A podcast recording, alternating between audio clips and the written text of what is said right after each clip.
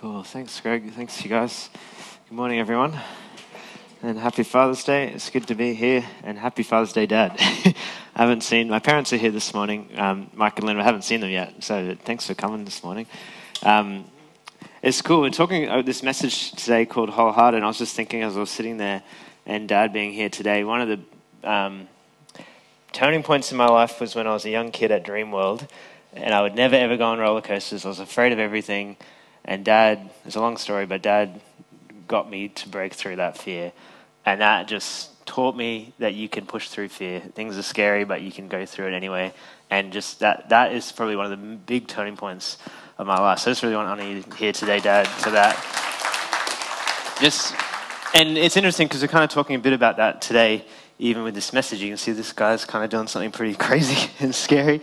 Um, and I actually had another message I was going to share today, um, more around Father's Day and God's love and, and His covenant love. But it was just kind of praying and just felt led to change it and to shift and to, to talk into this topic. Um, and probably will be mostly preaching to myself today as well, I think. But I sort of thought maybe I'll just do that and people can get something out of it. Um, but basically, it's interesting just the journey that, that we've been on as a church over the last year and, and the journey that I've been on. Um, being coming into the interim role last year, which was, was a big step into the deep end of, of confronting fear and trusting God. And, and I think we talked a lot last year about transition and about um, just really pressing into God and into prayer and into seeing and, and submitting to what He wants to do as sort of coming, coming through that. And there was just like a beautiful time of needing God and depending upon God and, and feeling His closeness and then hearing answers to prayer and feeling His grace. And, and it's just such an exciting place to be sometimes when you really know how much you need God. But it's interesting that sometimes you can kind of get through that and get to a position that's a bit more stable and it feels kind of different.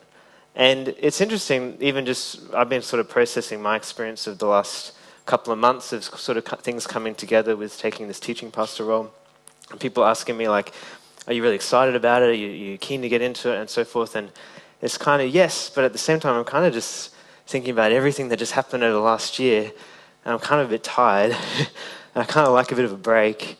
And I kind of just like to step back the pace for a bit and just kind of hold the fort and just take it easy for a while. It's like the thought of, oh, well, now there's just this whole new thing to step into. That kind of feels overwhelming and that kind of feels hard. And actually, this right now kind of feels safe and stable. And actually, I'd kind of just like to relax for a bit.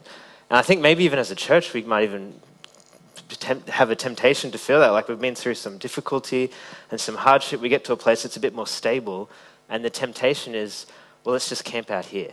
Like, let's just maintain status quo. Let's just, everything's kind of a bit more steady.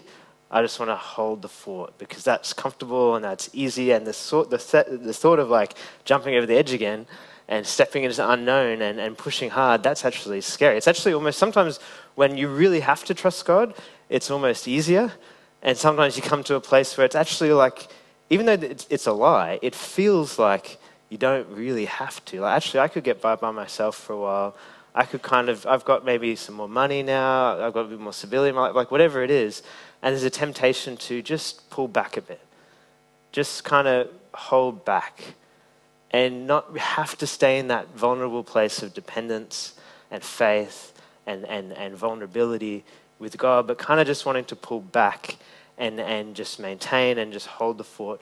And that could be for a range of reasons. It could be different seasons.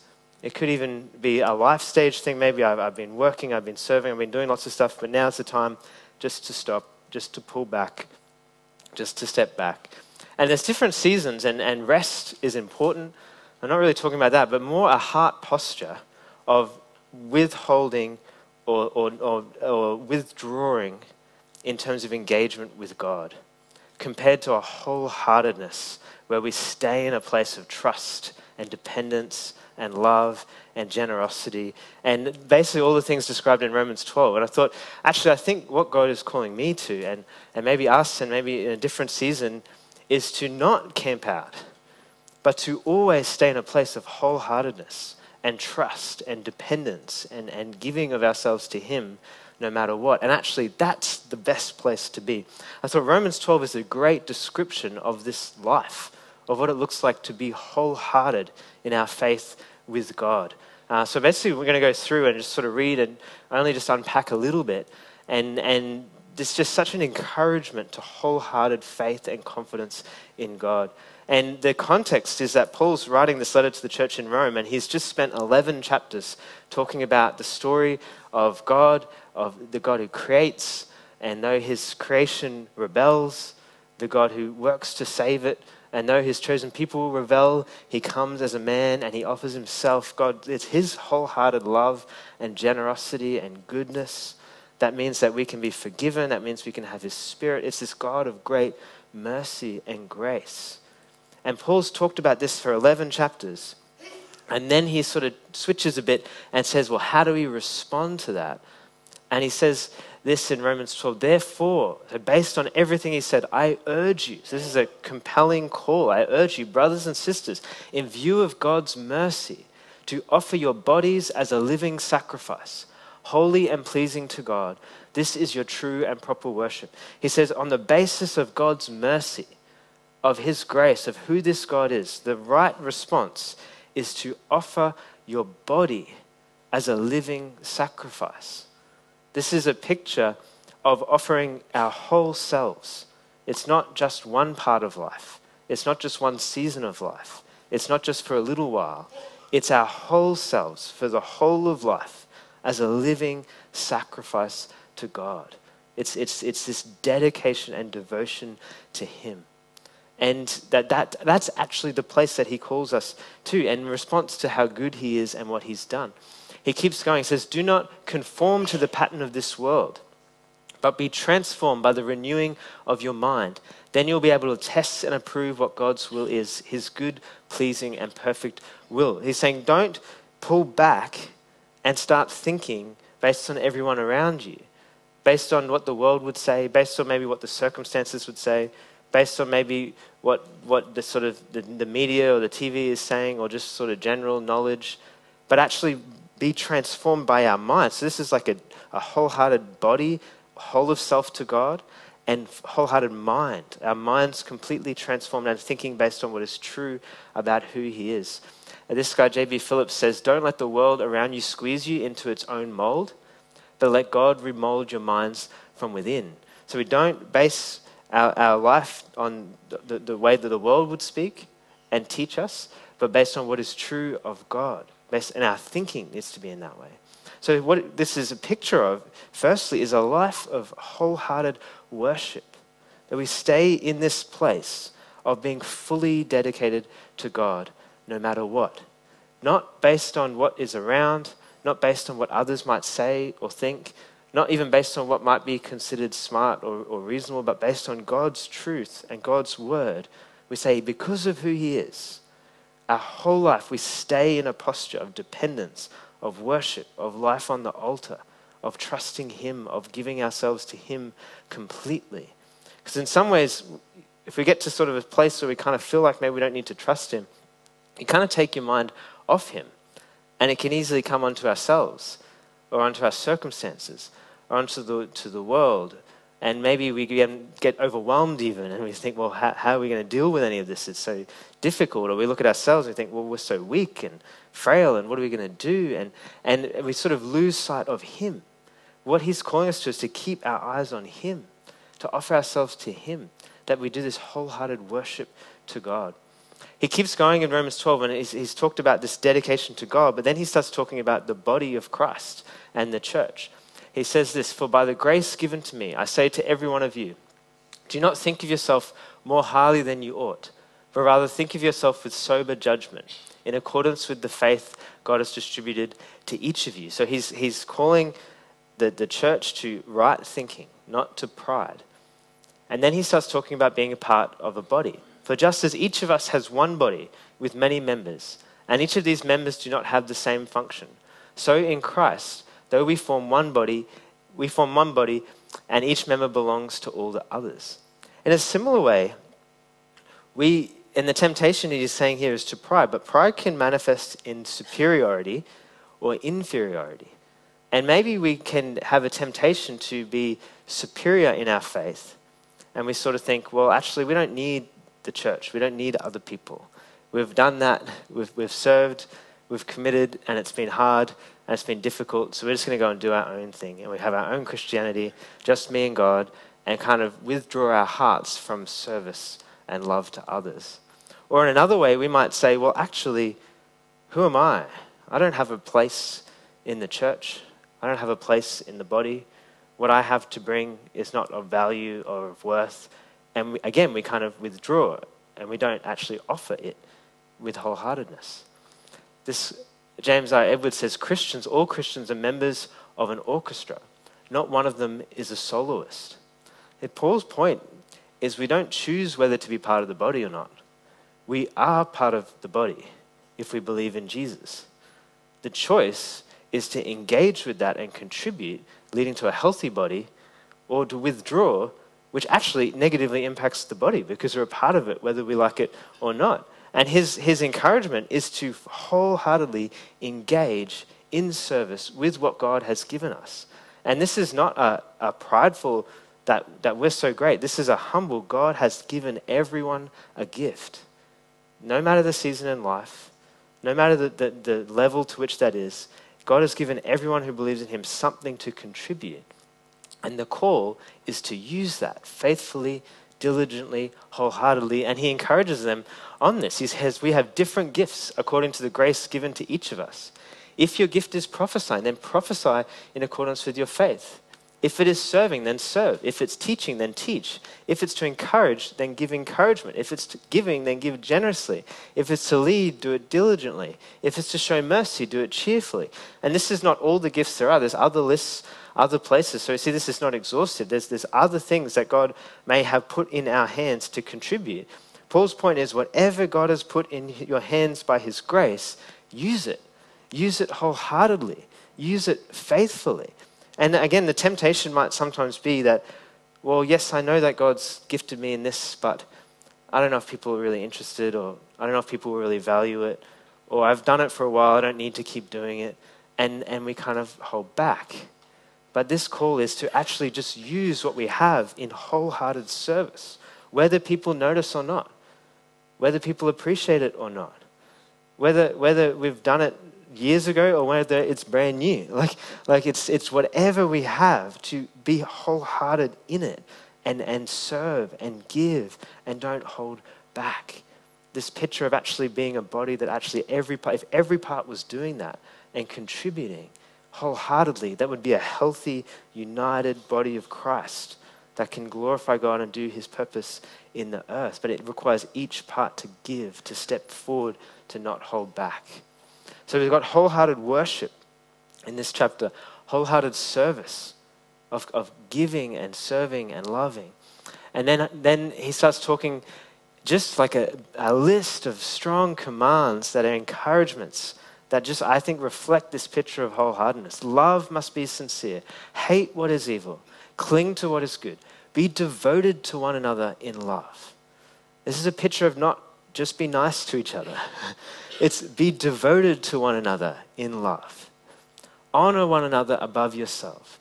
Never be lacking in zeal, but keep your spiritual fervor serving the Lord. Paul's saying, don't get to a place where you just think, nah, this is good. I'm just going to maintain the status quo. I'm just going to pull back for a bit. He says, no, never be lacking in zeal, but keep your spiritual fervor serving the Lord. Re- remember who He is and serve Him passionately. And this is not like hype.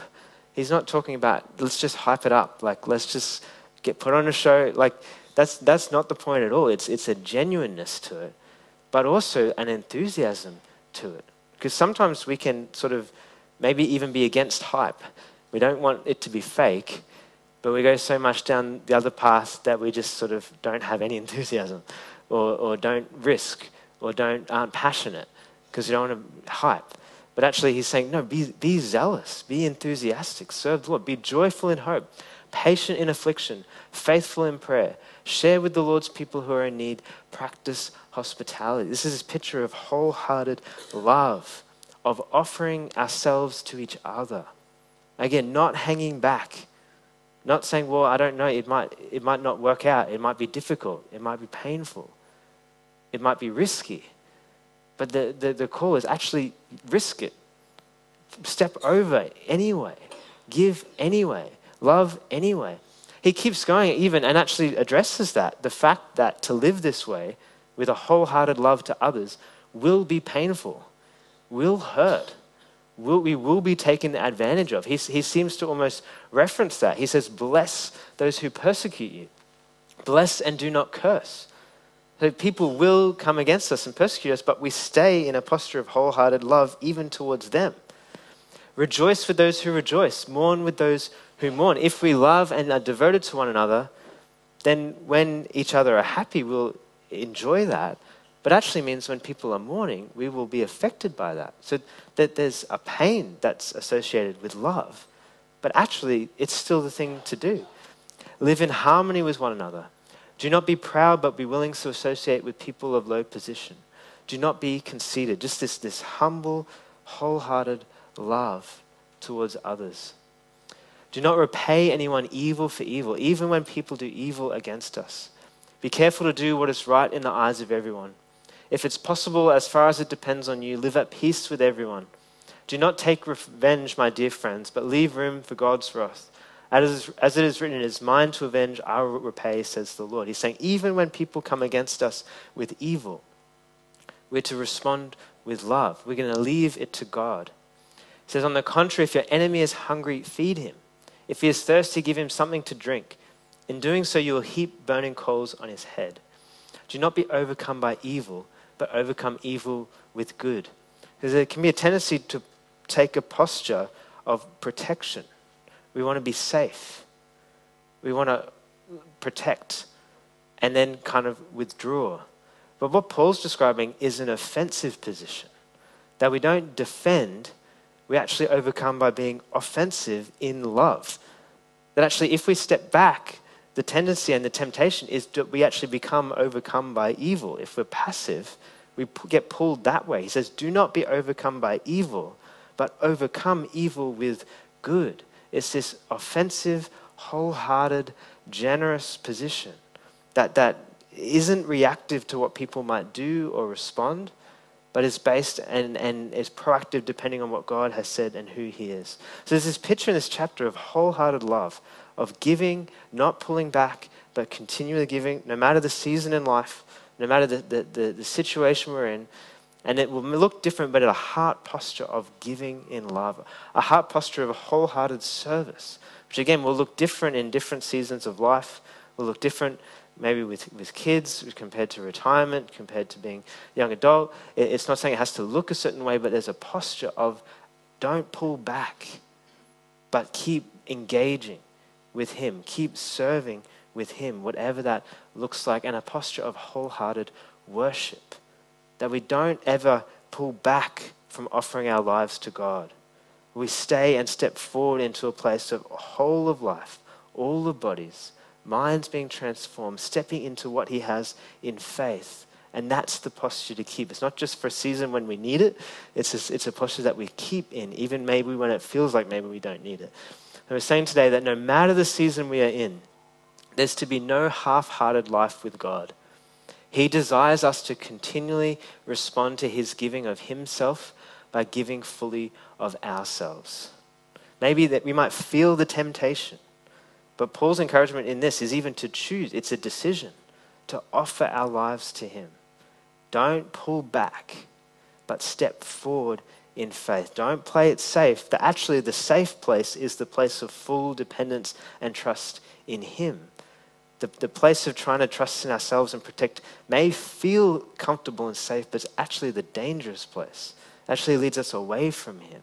Actually, the place that feels vulnerable is actually safe because He's faithful. And we step forward and engage and keep trusting in Him. Jim Elliot said this way wherever you are, be all there. We don't divide. We don't just think, well, it was nice how it used to be back, back in the old days or a couple of years ago, or when I, when I was in this situation, then I could engage wholeheartedly. Or if this just happened, if, if something just got fixed or the circumstances changed, then I could engage wholeheartedly. And he's saying, no, whatever the season, whatever the place you're in now, now is the time to engage wholeheartedly with God, to trust Him, wholeheartedly in service, wholeheartedly in love, to be present where we are and engage. There's this story um, about a man who was like this in the Bible, and, and not like this for a short time, but for a long time, because I feel like maybe another temptation is okay, this sounds good. I'll engage wholeheartedly for a little while, like, or I'll engage wholeheartedly until we get a good breakthrough, and then I'll have a rest again. Or I'll engage wholeheartedly, and then God will work. And if He doesn't, if He doesn't come through, or it feels like I'm disappointed, then I'm then I'm out. Then I'm then I'm done. There's this story of a man who engaged wholeheartedly with God for a long time. It's the story of Caleb. There's this story in the, New, in the Old Testament of, of the Israelites getting to the border of the promised land. God has rescued them out of Egypt. They've gone through the wilderness. He's promised them this land. He's revealed himself in miracles, and they're right on the edge. They're ready to go in. And Moses sends in 12 spies. Two of them are Joshua and Caleb. And they go in for 40 days and they scout out the land and they see that it's a good land. They see there's this like giant fruit and they're like ex- ex- two of them are super excited joshua and caleb. They say this is a good land. The god, god has given it to us. God is with us.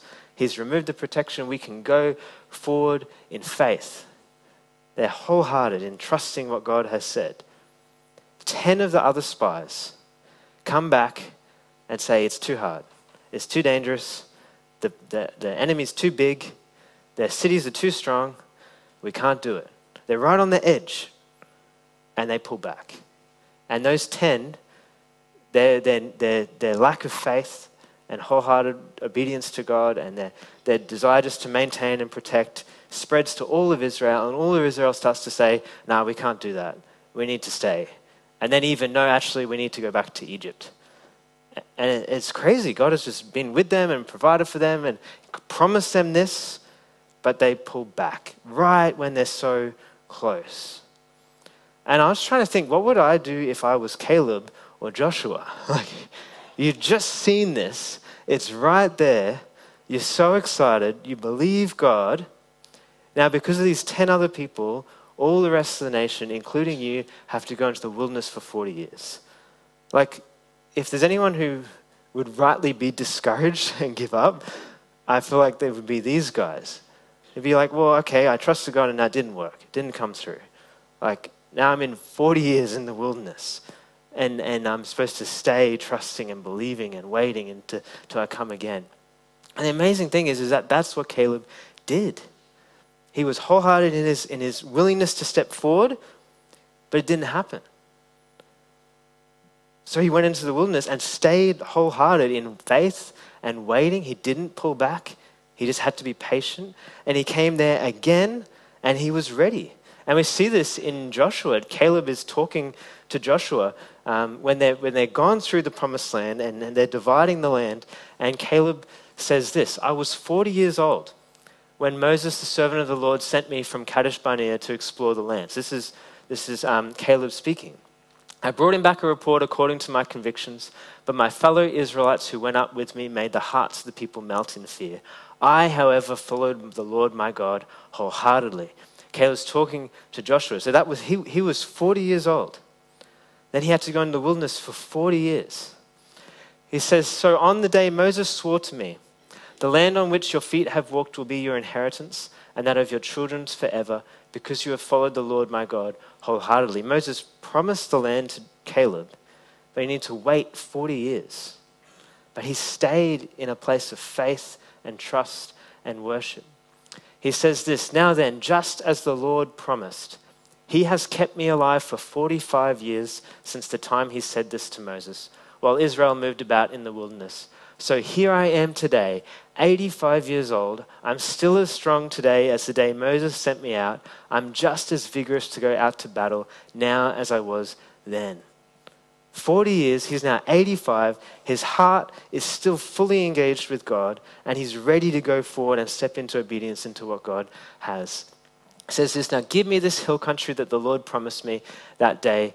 You yourself heard that the Anakites were there and their cities were large and fortified, but the Lord helping me, I will drive them out just as he said. See, Caleb's heart is one that is focused on God. He's aware of God's protection and God's provision and God fighting for him, God working. So he's fully engaged that God will do what he said.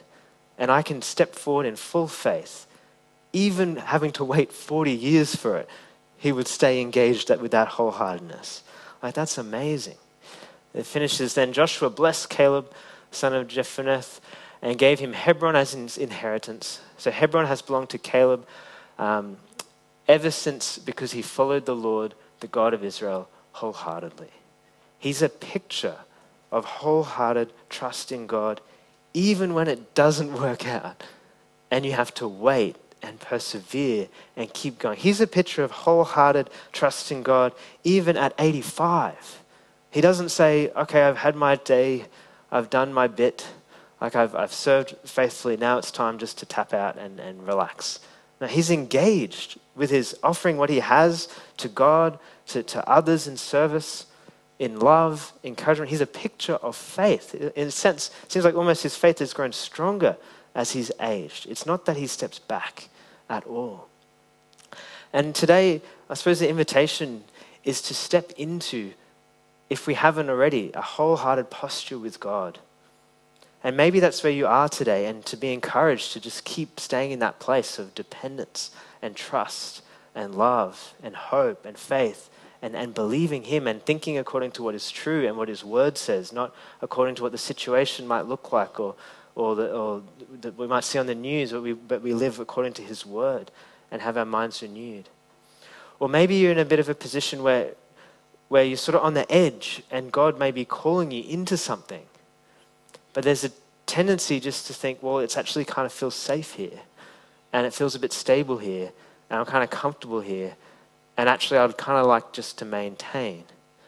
And the encouragement is actually that's not the life He has for us. The life He has for us is this life where we jump, where we jump off the edge in faith, trusting Him completely, resting and relying on Him totally. That feels vulnerable, but it's actually the safest place because He is God. And, and we're made to live in dependence and trust and love in Him. And if we take that posture, we can actually engage. Whereas this posture is this reactive, self protective, fearful, anxious place that maybe is a bit comfortable, but is actually not life giving. And actually, maybe there's, there's an opportunity to even just step forward afresh into wholeheartedness, into trust, to worship, to service, into love. As we respond um, today, we, we're going to have communion. And we, we remember what God is like and come back to where Paul started Romans 12, thinking that, but therefore, because of the mercies of God, according to the mercies of God, this is not a posture of let's just get psyched up and, and be wholehearted and we're just going to go run forward and we're just going to achieve all this stuff. Like, that's not the posture at all. It's not us. It's not we just need to get ourselves together and go for it. Like, it's no, God has gone first. He has offered himself to us fully in Jesus. He's, he's borne his heart, he's demonstrated his love. He gives of himself to us, and we respond to him. And when we step forward, like Caleb, into whatever He's calling us. It's not that we, we step forward like psyched up in our own strength. We step forward in our weakness, knowing that He's with us, that He is working, that it's His way, it's His, his protection. We, we trust in Him and we, we can engage because our confidence is in Him, not in ourselves. So as we come to take communion, just read briefly from. Um, Romans 13. So we just read Romans 12, the end of Romans 13. Paul's talking, and he says, And do this, understand the present time. The hour has already come to wake from your slumber, because the salvation is nearer now than when we first believed. The night is nearly over, the day is almost here. So let us put aside the deeds of darkness and put on the armor of light. Let us behave decently as in the daytime, not in carousing and drunkenness not in sexual immorality and debauchery, not in divisions and jealousy. Rather, clothe yourselves with the Lord Jesus Christ, and do not think how to gratify the desires of the flesh. And sometimes the desire just to maintain, just to hold back, just to self protect is actually a desire of the flesh. We want to be able to look after ourselves. But his encouragement is actually put on the Lord Jesus. Trust in him. Remember him. Remember who God is and work and, and walk forward from that position. So I'm going to pray. Um, we'll respond with communion. If we could have a few helpers come forward um, who can help distribute in a, in a second while I'm praying. And then, and as we do this, remember that the focus is on Him and what He's done, and we give of ourselves in response to Him. So let's, let's pray.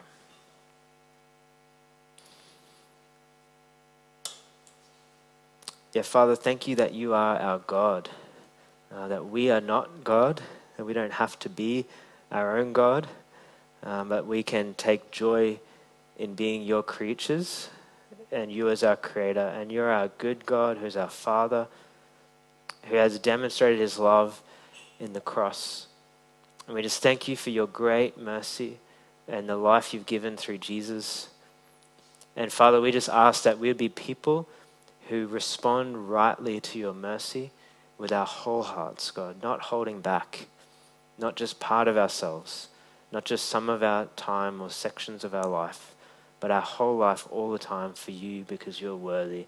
So would you do that in us by your Spirit? And would you meet with us this morning as, as we celebrate and remember your death and your resurrection and your return? Um, so we just thank you and, and praise you and just yeah, ask that you'd work in our hearts and in, in our lives and in our church, in our region. In your name we pray. Amen.